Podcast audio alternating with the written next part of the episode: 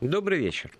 Вот как раз э, в эти месяцы, ноябрь, декабрь, э, ровно сто лет назад, в 17 году, после взятия власти большевиками, советская власть активно, напряженно и усиленно работала над созданием новых органов власти. И самое, пожалуй, здесь ключевое была организация ну, новой советской революционной судебной системы. Вообще, конечно, понятие революционная законность э, вызывает необходимость в осмыслении, потому что, может быть, это организованный хаос и организованный беспорядок и так далее, и так далее. Но это уже, я вижу, по глазам моего сегодняшнего гостя, так сказать, вопрос для размышления. В гостях у нас заместитель директора Института российской истории Академии наук, доктор исторических наук, профессор Дмитрий Павлов. Дмитрий Борисович, приветствую вас. Добрый вечер. Ну вот э, вы же и подсказали, оказывается, были такие самые названия «Красный суд», красное право, об этом мы поговорим. А вас, уважаемые радиослушатели, просим э, реагировать по отчаянию, эта тема вас интересует. Телефон прямого эфира 232 15 59, код Москвы 495. Эм, сообщение на информационный портал с кратким словом «Вести» в начале корреспонденции и на кратком номер 5533 принимаемый тоже для сообщений и номер WhatsApp 8 903 170 63 63. Ну что, действительно, революционная законность – это такое закавыченное беззаконие, да, или все таки здесь как-то посложнее? Ну, сами большевики не стеснялись говорить, что они э, нигилисты в отношении буржуазного права, и ничего общего между правом пролетарским и красным правом нет и быть не может. То есть назови что-то буржуазным, и сразу это ермо, ярлык, он будет означать, что что-то это буржуазное, существительное, которое за этим следует, оно неправильно. Да, да? Надо... А если речь вот украл мешок картошки, значит, согласно буржуазному праву, это мелкое преступление, да? А революционное, как это трактуют, наверное, так же. Ну, я сошлюсь на Ивана Бунина, всем известного лауреата Нобелевской премии, который говорил, рассуждая о том, почему, собственно, большевики назвали э, главный свой судебный орган революционным трибуналом. Объяснение у него было такое. Если в обычной жизни каждый вменяемый революционер, включая большевика, негодует, когда босяк налетает на добропорядочного гражданина и грабит его – то он впадает в экстаз, если это происходит в революционное время, и отсюда, значит, появляется вот такой пиетет по отношению к э, трибуналам, к трибунальной юстиции. Но ведь это все надо было учредить, это все действительно за давностью времен так утопталось в сознании. А вот интересная картинка, иллюстрация вот из одной из московских газет 25 ноября по новому стилю, это уже большевики у власти, выходит статья «Поруганная Фемида». После двух недель вынужденного бездействия вчера открылся Московский окружной суд – но, как оказалось, историческое здание, в котором он находится, понесло сравнительно ничтожный ущерб, хотя в Екатерининском зале суда проломлен знаменитый купол, но эм, едва переступив порог, люди, а это судьи, адвокаты, прокуроры, канцелярские барышни и курьеры, значит, удивились и застыли, значит, в таком молчаливом негодовании. Все ограблено, все разграблено, все прекрасные портреты, значит, Екатерины II изрезаны на мелкие части, повсюду валяются орудия взлома, колуны, фомки, топоры, усовершенствованные щипцы, разгромлено казначейство суда, но это еще, кстати говоря, более-менее понятно,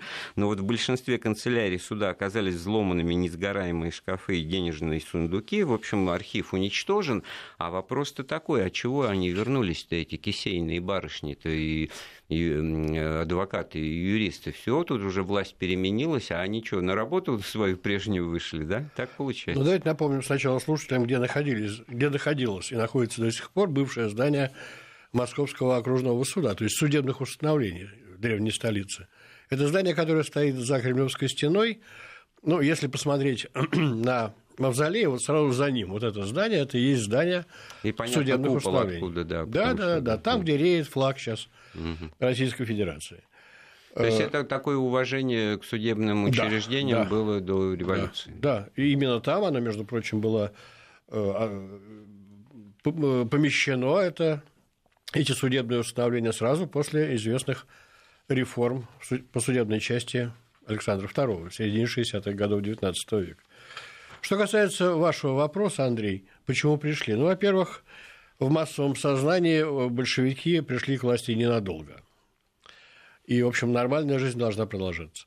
Ну, во-вторых, э, люди понимали из чувства долга своей активной гражданской позиции, уж извините за высокий слог. Ну, э, Понимали, люди, они, что... во-первых, все были грамотные и, читали, да, наверное, газеты и декреты советской власти, а там к тому времени уже вышел декрет э, за подписью Ленина о судах, в котором отменялись все прежние формы осуществления правосудия. Вот, кстати говоря, вот оцените масштаб. Да, все прежние формы осуществления правосудия отменяются, ликвидируется институт судебных следователей, прокурорского надзора, присяжные и частные адвокаты, адвокатуры все суды, окружные, военные, морские и коммерческие, уничтожаются, а взамен вводятся новые, образуемые на основании демократических выборов и в них должны э, выступать неопороченные граждане обоего пола. Да?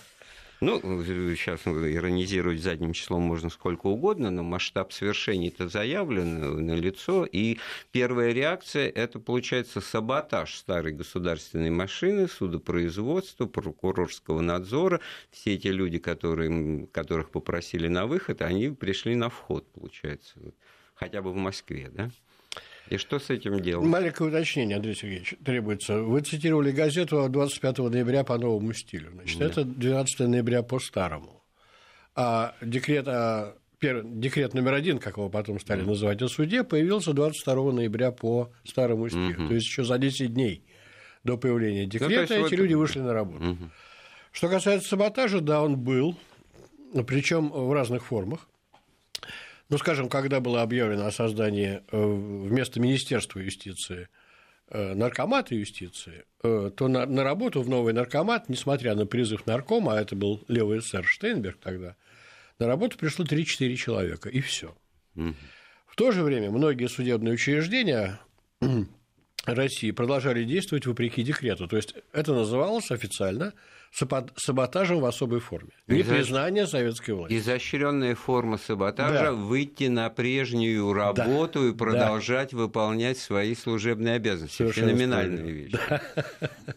А вот сейчас вот в голову никому не придет, значит, саботаж э, применительно к судебной, работай, к судебной системе в этом-то и заключался. Да? Либо работая в рамках вновь созданных структур, либо ну, не работая вообще. Вот такая была ну и что делать? Ну, день прошел, два прошел, все-таки до Владимира Ильича, наверное, как-то информация э, доходит о том, что все крутится, земля продолжается. Вас воспринимают как э, временное правительство, потому что вы же и подписали декрет о подтверждающий выбор в учредительное собрание, то бишь вы так, такое же временное правительство, поэтому как-то вот авось переживем, так? Но, значит, учредительное собрание выборы прошли, оно собралось, его разогнали. И когда вот э, еще следующий-то толчок, второй. Первый это мощный такой, значит, взрыв на бумаге, так сказать. Вот так должно быть. Но такого в жизни, как я понимаю, не произошло. А когда все-таки это в жизни реализовалось? Красный суд и красное право. Ну, что касается временного правительства, это э, временное рабочее крестьянское правительство, это официальное название до разгона учредительного собрания Совнаркома большевистское левое Ну, потом в историографии как-то не очень часто это все Ну, по понятным причинам. Ну, понятно. Кстати, в этом заключался тоже большой смысл, потому что большевики как бы манифестировали то, что они готовы встроиться в систему. То есть они себя объявляли временными, как и предыдущее правительство, вплоть до созыва учредительного собрания. Но после появления в декабре, вот декабрь, кстати, ключевой месяц, и для нашей темы сегодняшней, известных тезисов Ленина об учредительном собрании, где фактически будущему, еще не собранному, не созванному собранию объявляется война, вот это стало, вероятно, точкой невозврата для большевиков и коренного изменения их курса. Курса на разгон учредительного собрания. Возвращаясь к нашей судебной теме. Значит, уже в декабре, в первых числах декабря появляется в Петрограде, тогда еще столица, Петроградский революционный трибунал. На основании все того же декрета о суде номер один. Ну, чтобы у нас он как-то не ушел в тень, этот декрет, комментарий Стучки, одного из первых э, наркомов юстиции. Ну, когда-то очень известная фамилия да. была, улицы назывались. Да, это, да, да. Там латышский стрелок, условно говоря. Нет, он не стрелок совсем, он не военный. Хотя принимал участие в брест-литовских переговорах, там было несколько делегаций, в одну из них входил и Петр Иванович Тучка, один из виднейших судебных деятелей нового режима. Ну вот его комментарий по поводу э, восторженной, это его слова, встречи Владимиром Лениным этого декрета о суде номер один. В чем смысл? Разогнать старый суд и отменить все старые законы. Кроме, в общем, вся судейская магистратура таким образом была поставлена вне закона, кроме мировых судей. Вот им разрешалось какое-то время в рамках э, народного суда, так называемого, продолжать выполнять свои обязанности. Причем опираясь на уложение о наказаниях 1864 года. Ну, продолжалось это безобразие в кавычках до 19 года, когда все ссылки на законы прежних правительств то есть этот вот мой вульгарный, банальный пример с мешком картошки, это вот все вот то, чем занимались мировые судьи. Тут, значит, ну, ну масса людей, оно чем занималась до революции, тем и после революции. Ну, мелкая уголовщина какая-то, да, какие-то правонарушения, которые, ну, нельзя оставлять без внимания любой власти, потому что это как бы ее не красит, что тут вокруг все тырит на каждом шагу. И вот это вот все, поэтому э, институт мировых судей э, сохраняется. Под другим названием Единый народный суд. Суд фактически по маловажным делам. Бракоразводные дела, мелкие хищения, бытовые конфликты, дорожные происшествия. Вот сфера деятельности. Я вспоминаю тоже одну статью уже в Петроградской газете, которую вот про трибунал первые дни его работы, значит, там тоже там, злопыхательство такое, значит, что за три, за три часа было решено 12 дел, то есть молниеносность, как бы самый главный показатель эффективности судебной системы, это то, что дела решаются быстро, без защиты, без обвинения, все народные заседатели, значит, приговор вынесен вот в отношении вот такого рода некритичных обстоятельств. А может быть, это как раз и приветствовалось тогда всеми. Ну что это, бюрократию разводить судебную? Ну да, был, в одном из декретов, а их было несколько сот, посвященных различным э, методам карательной политики, в том числе и судебной, я говорю только о периоде гражданской войны, говорилось прямо о том, что необходимо ликвидировать декоративную сторону судебного процесса. Сами судебные деятели ну, нового набора, нового разлива рассуждали так, это тоже цитата, для негодяя э, прокурор не нужен, а для хорошего, для праведника не нужен защитник, он и так праведник. Вот уровень правовой культуры. А, ну, в общем, здесь тоже есть о чем поговорить, потому что это, во, во всяком случае, это перенос ну, строгих юридических э, процедур, ну, может быть, даже и казуистики, но все то, за что мы суд-то и должны уважать, это процедура, это какой-то церемониал, это эти мантии и так далее, это все форма и содержание едины, да? Ну, это а, процессуальные правила, очень да, важная процессуальные вещь. Процессуальные правила, очень важная вещь, а здесь это все по боку по боку, значит, и а вот откуда эти новые-то люди возьмутся-то?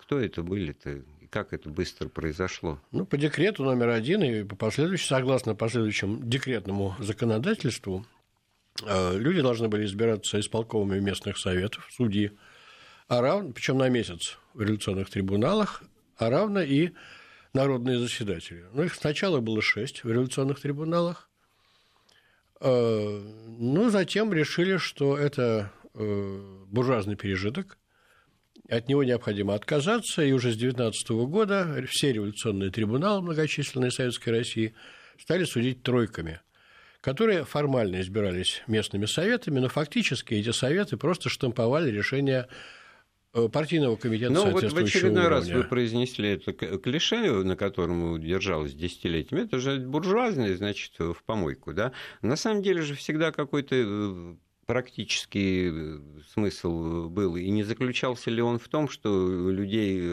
отрывают это, эти занятия от, от их работы, да, прямой необходимой, да, поэтому что они там время проводят в судах. Достаточно, чтобы это было три человека, да, и чтобы это все было побыстрее как-то, то есть отношение к этому как к какой-то общественной нагрузке, да, как нечто вторичное по определению.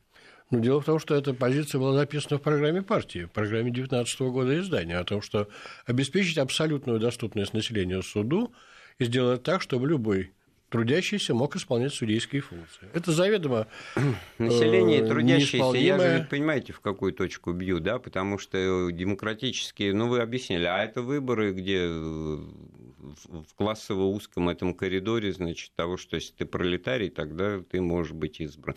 То есть какое-то сословное право новое появляется мы, понятно, критикуем э, дореволюционную Россию, там были сословные суды, э, но там хоть дворяне э, присутствовали, свои интересы блюли, а здесь, получается, долой дворян, помещиков и буржуев, и, и новые, так сказать, классовые ограничения. Алексей вы мыслите да? категориями, говоря о российском суде XVIII века, вероятно, имея в виду свой опыт изучения суда над Пугачевым.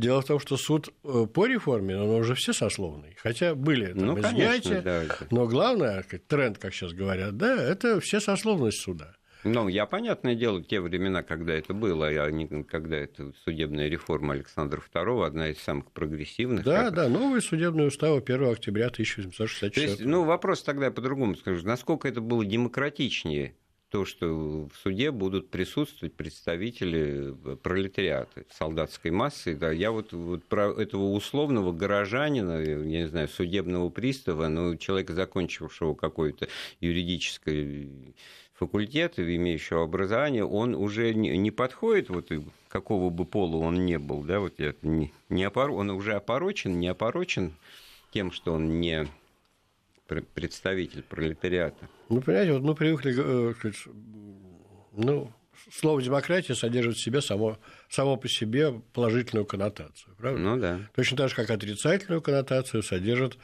ну, скажем, как любая цензовость. Ну, скажем, мировой суд, вот, по реформенный, царский, э, предполагал три вида ценза. Имущественный, образовательный и Э, определенный период проживания мирового судьи, кандидата в мировые судьи в определенной местности.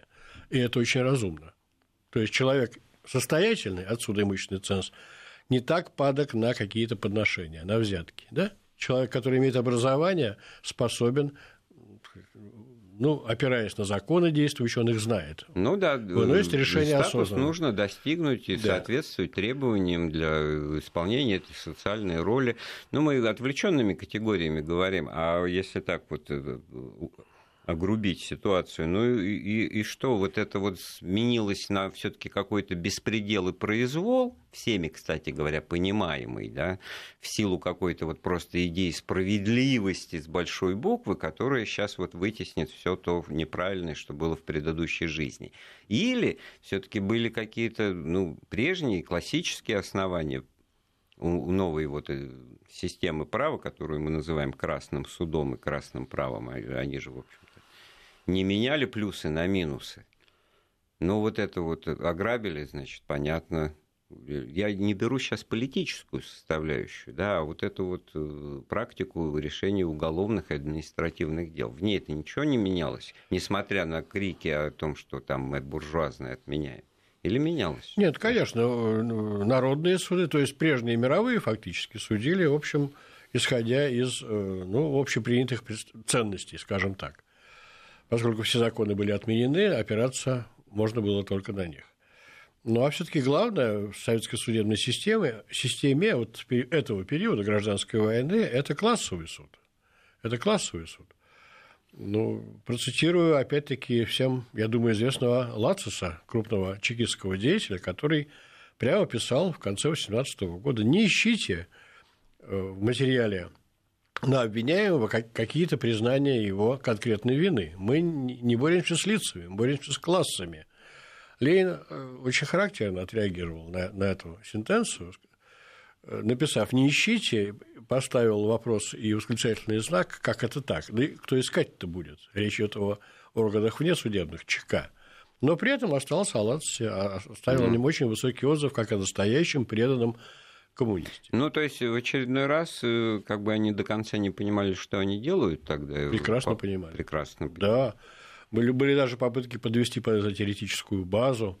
Сошлюсь на Александра Исаковича Хмельницкого, который в 18-19 годах, будучи молодым человеком, он умер в декабре 19 года, 30 лет от роду, э, он подводил под эту теоретическую базу в том смысле, что мы, большевики и коммунисты, мы э, а, с порога отрицаем все так называемые буржуазные ценности, включая что? Суверенитет народов, всеобщее избирательное право, свобода слова, печати, собраний. Для, меня, для нас это фетиш Мы действуем только исходя из революционной, он писал, революционного утилитаризма, ну или, иначе говоря, из соображений революционной, то есть большевистской целесообразности. Вот, а э, тогда что получается-то? Где и когда возникло все-таки вот это различие сугубое между делами э, мелкими, не политическими, и политическими, да, вот когда э, советский суд, он окунулся вот в эту свою, так сказать, пространство, декларируемая борьба с значит, контрреволюционными классами и, и, и вперед. Это произошло уже вот где-то на фоне во время убийства царской семьи, там, начиная с великого князя Михаила Александровича, или раньше? Значительно раньше. Еще до появления декрета о суде номер один Ленин неоднократно призывал, э, причем нарочито, размыто адресуя свои призывы, ну, скажем, в одной из работ как, как ни странно, работа называлась «Как организовать соревнования», это самый конец декабря 2017 года, обращался к, мел, к мелким ячейкам в городах и в деревнях с призывом исправлять исправимые элементы из числа богачей, буржуазной интеллигенции, саботажников и хулиганов. Тысячу, как он пишет, э, формами, э, тысячу форм и способов от чистки сортиров до расстрела каждого десятого. То есть это призыв к децимации фактически, учитывая, что в России в тот момент, а это декабрь 2017 года, нет смертной казни. Она отменена временным правительством.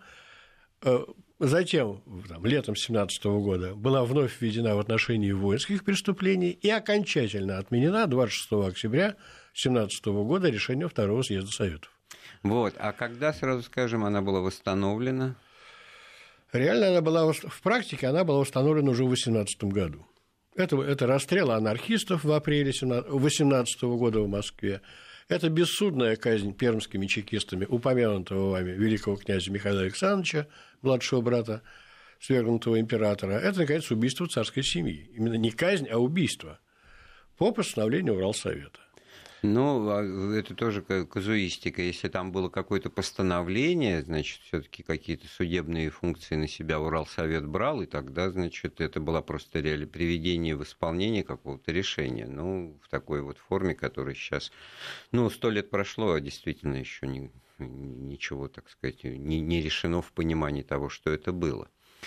Э, мы сейчас э, близки к тому, чтобы сделать паузу в нашем разговоре, а, наверное, вторую половину начнем с рассказа о том, как вот менялась э, эта относительная травоядность новой судебной советской системы и переход вот к тому, что принято классикой жанра называть красным террором. Вопросы истории с Андреем Светенко.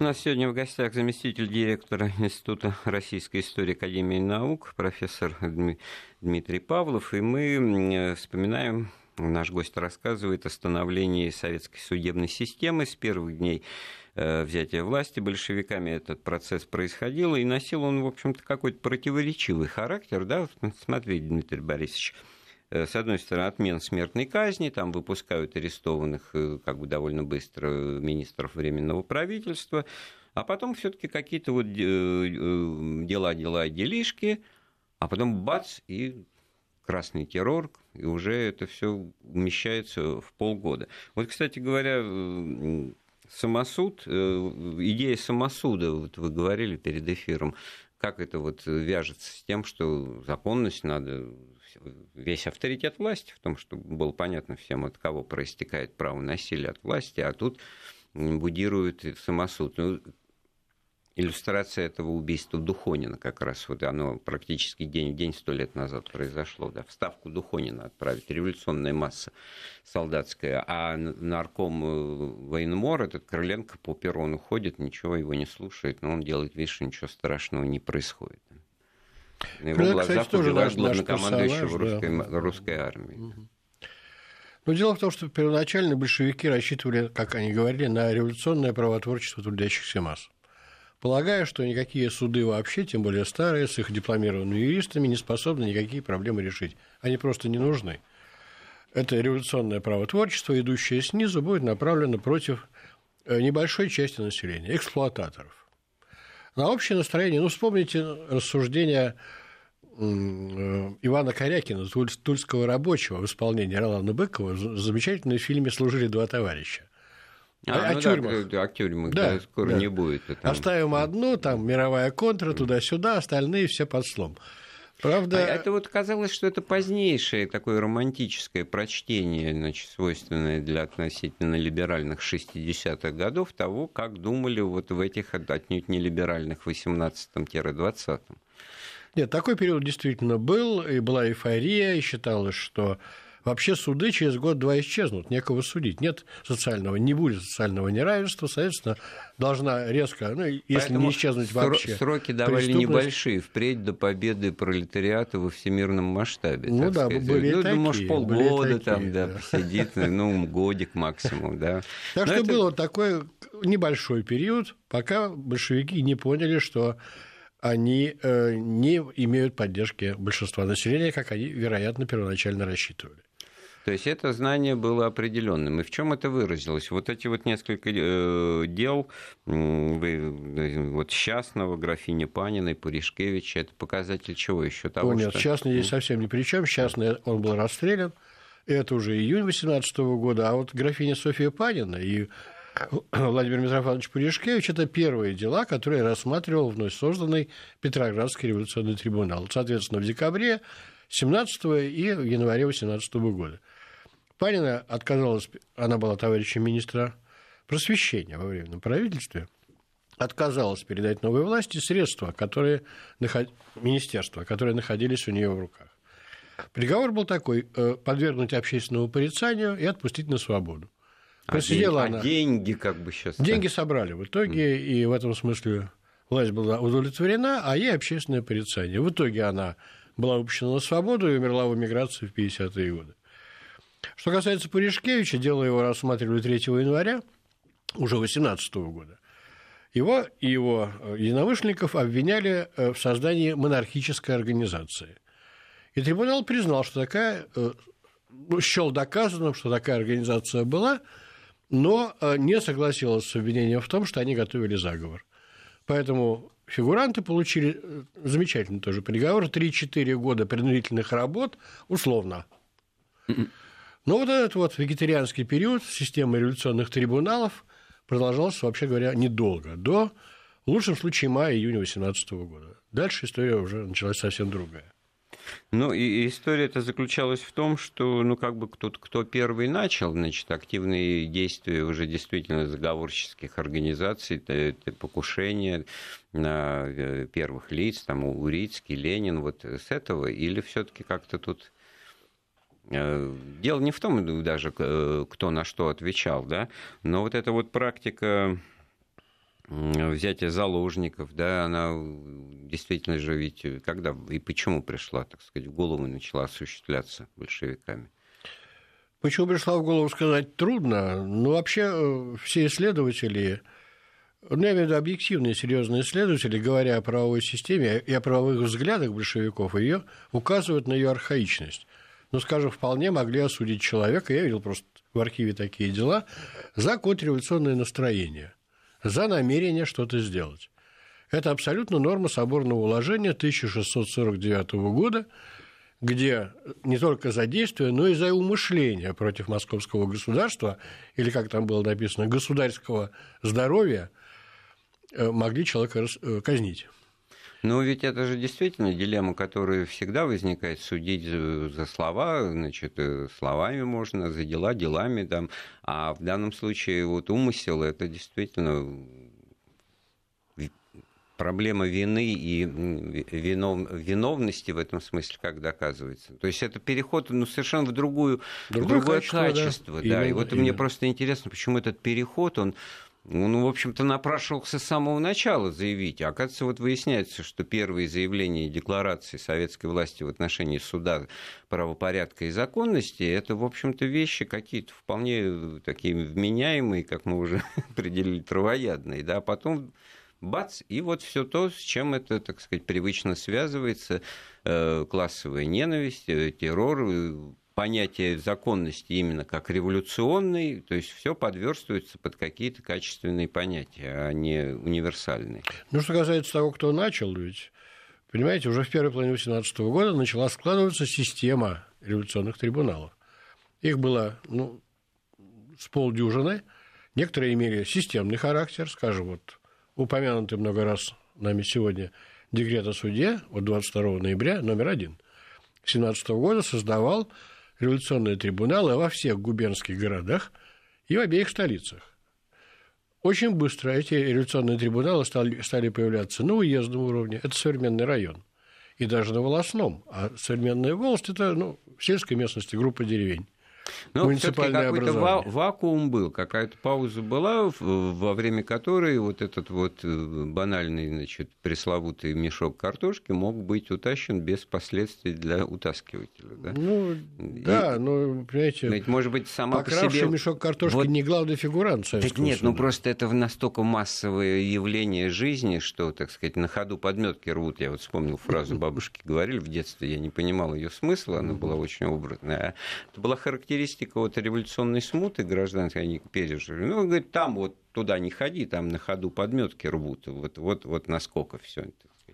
Но этот вот э, чайник из фильма «Ленин в октябре», который начинается, да, фильм, значит, кто-то оставил на секунду, значит, рука в кадр втягивается, значит, и чайник уносит. Вот картинка времени очень Ну, можно вспомнить пьяные погромы, когда были разгромлены, скажем, это...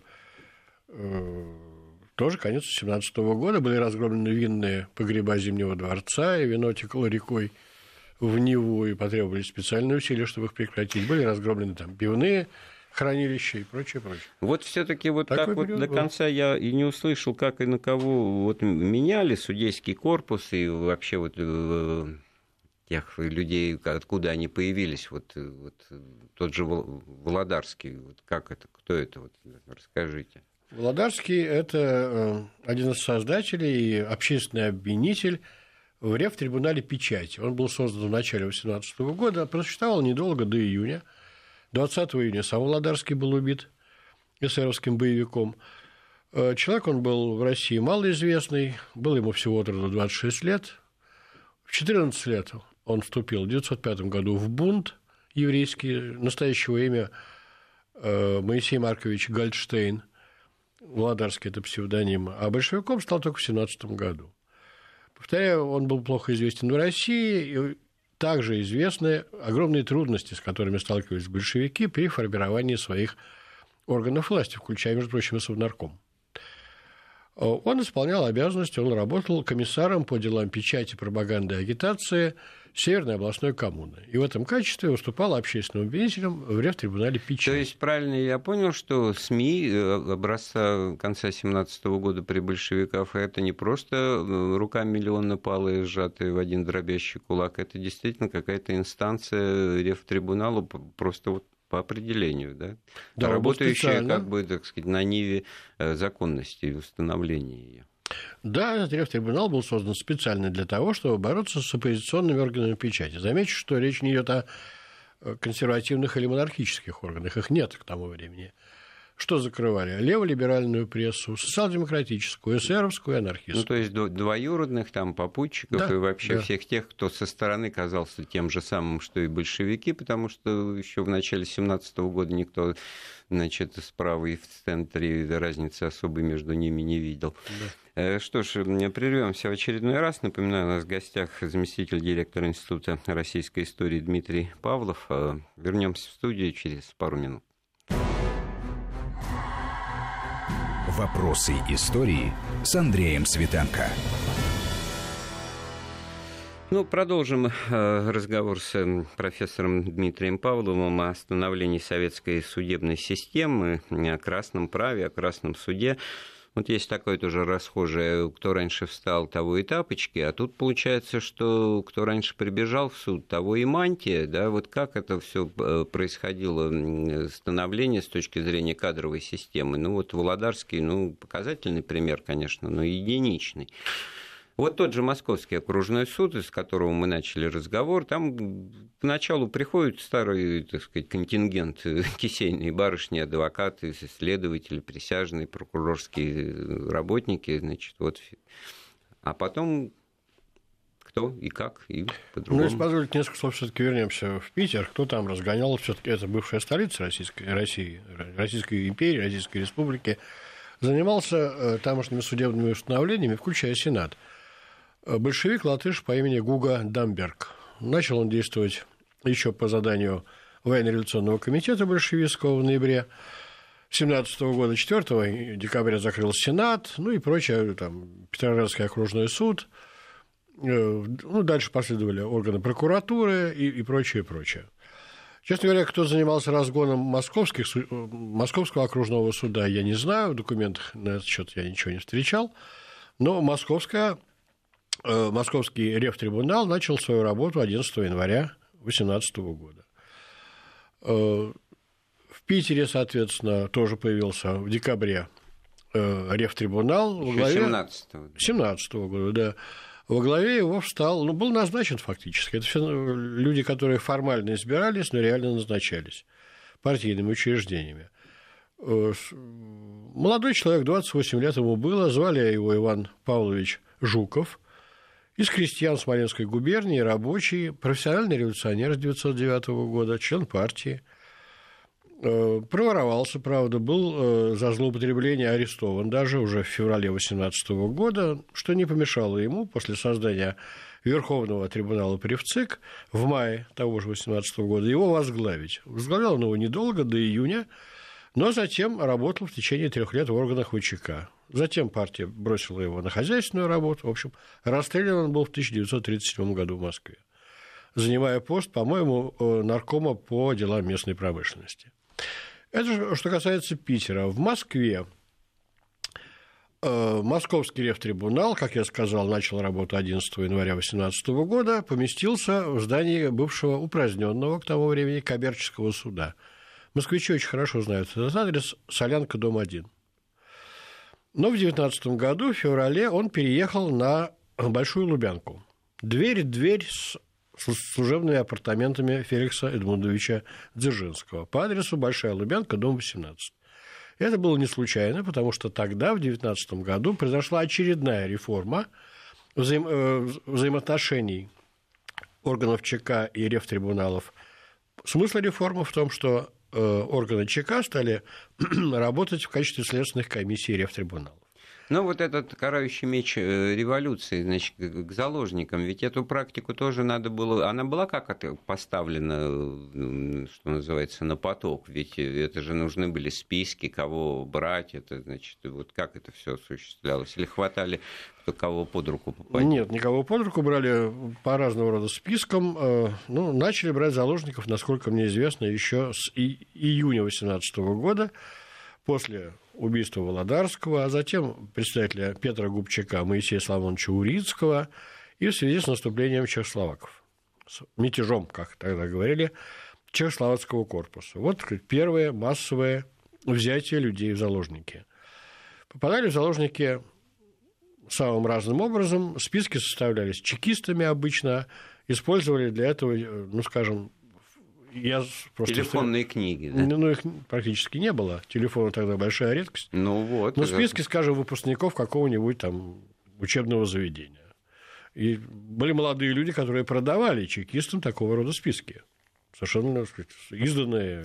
То есть заведомо для... состоящие из людей определенной сословной принадлежности, да, профессиональной значит, тоже принадлежности и прочее. То есть заведомо легко переводится буржуазные, контрреволюционные. Да, да. И судьба их, потому что э, о том, что заложников мы вынуждены брать и как в качестве ответа на белый террор, это, это и Ленин все открытым текстом говорил, да. А вот были ли, так сказать, расстрелы этих заложников? Или их просто брали, где-то держали? Потом? Их держали в тюрьме. В основном были отдельные расстрелы, но без всякой системы. Это все на, на усмотрение внесудебных учреждений по названиям чрезвычайной комиссии логику их поведения понять довольно сложно. Это все не вне ведомства рефтрибуналов. Ну а массовое взятие заложников – это уже сентябрь 2018 года после знаменитого постановления о красном терроре. А оно, в свою очередь, вышло после покушения на Ильича, да? Да, совершенно верно.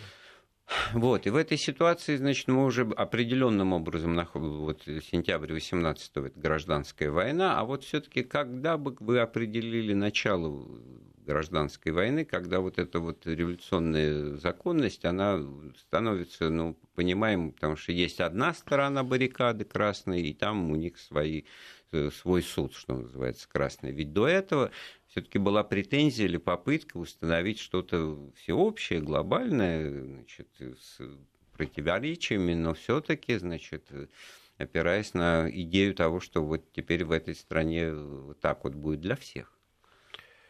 Ну, еще на четвертом съезде Советов в марте 18 года Ленин утверждал, не знаю, насколько он сам в это верил, что наша революция не случайность, не продукт решения нашей партии, а народная.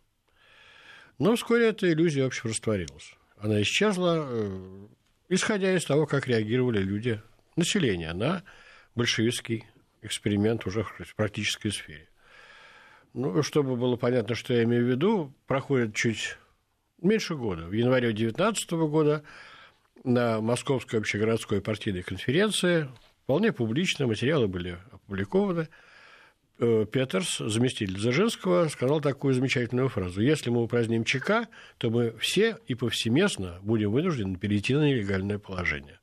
Вот как любовь населения к новой власти. Я вдруг Степень вот э, в начальный период вернуться, потому что вот с адмиралом Счастным, так сказать, до конца не, не ясно осталось мне, э, что здесь не так, как с первыми, так сказать, делами достаточно угу. такими либеральными. Значит, первоначально, к тому времени, речь идет об июне 2018 года, вышло уже два декрета о суде, и ни один из них не давал рефтрибуналам права применять смертную казнь.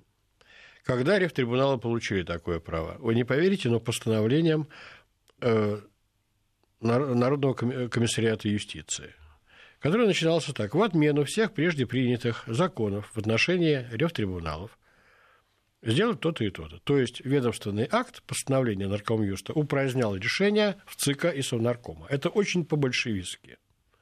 Понимаете? В числе да. прочего, э, рефтрибуналы были оснащены, получили право применять смертную казнь. И первой жертвой стал Алексей Михайлович Частный. Он не был адмиралом, он имел чин капитан первого ранга. Был он главнокомандующим Балтийским флотом, отказался выполнять приказ Троцкого, тогдашнего ну, фактически министра обороны, председателя Реввоенсовета, о затоплении флота.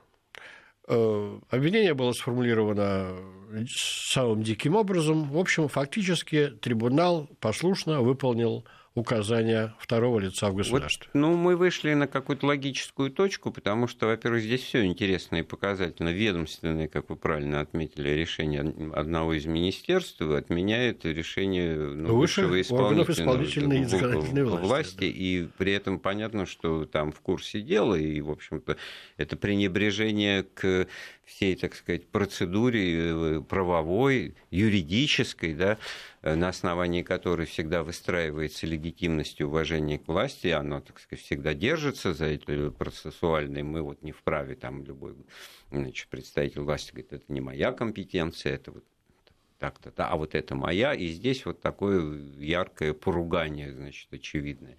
Наверное, мало кто на это обращал внимание в тот момент, но все-таки это очень показательно. И именно тогда, значит, вот все эти э, разговоры и представления о такой либеральной, значит, э, мелкотравчатой э, власти, которая отменяет смертную казнь и прочее, прочее, окончательно, значит, ушли в прошлое. Да? Можно считать, что это начало вот действительно граждан... и террора, и гражданской войны в полном объеме. Да, думаю, что да. Вот, и получается, что у нас в этом смысле одна сторона этой гражданской войны сегодня была, так сказать, обрисована, ну, достаточно полно, а вторая, ну, условно белая, условно, так сказать, старая власть, она вся э, в этом смысле стояла на узаконениях вот каких? Временного правительства или все таки еще раньше, вот, так сказать, царского? В основном э, старая судебная система, в основном, я имею в виду в усеченном виде – не в полном объеме, продолжала существовать на территориях подконтрольных Белым. То есть вот и у Колчака, хотя там слабо проходит, так сказать, связь его с Керенским, скажем, да, но вот он, его правительство сибирское работало по узаконениям, принятым временным да, правительством. Да, судебные учреждения, да, да и, и, следственные комиссии по расследованию злодеяний большевиков руководствовались старыми судебными уставами. И у Деникина вот в правительстве Юга России то же самое, да? да. В этом смысле тогда получается, что вот это противостояние между красными и белыми, оно с точки зрения белых не, не было явлением какого-то вновь, так сказать, образованного, так сказать, вновь созданного круга. Э, и государственного управления. Ну, тут да, не должно быть да. иллюзий. Действительно, не в полном объеме, в усеченном виде, но все-таки работала старая судебная система. Спасибо большое. У нас в гостях был заместитель директора Института российской истории, доктор исторических наук Дмитрий Павлов. Эфир программы «Вопросы истории» подготовил, провел Андрей Светенко. Слушайте Вести ФМ.